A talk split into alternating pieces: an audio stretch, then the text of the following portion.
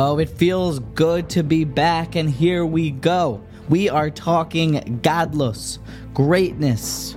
You could make a very strong case that one could actually reach his potential, reach his greatness during the months of the Winter Zman more than Tishrei, more than the holidays, more than Pesach, because it presents a certain daily routine, a certain rise and grind mentality.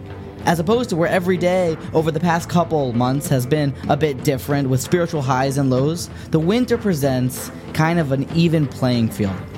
Adam Eitz Hasada, the Pasuk says. Man is compared to in his growth to a tree. Probably and most easily the comparison would be because we have roots and we have the things that are shown outside to the world and then things that are underneath the ground that are growing.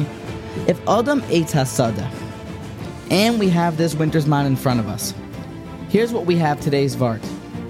If you go ahead and give it your all for a Winter Zman, if you nail down that one thing that we all have and declare all out war on it, and say that that's what I'm focusing on this Winter Zman over these next six or seven months until Pesach, well, then we have a very serious chance of getting there.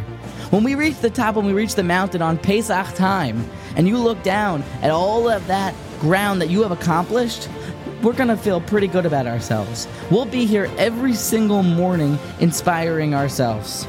The seeds have been planted during Elul.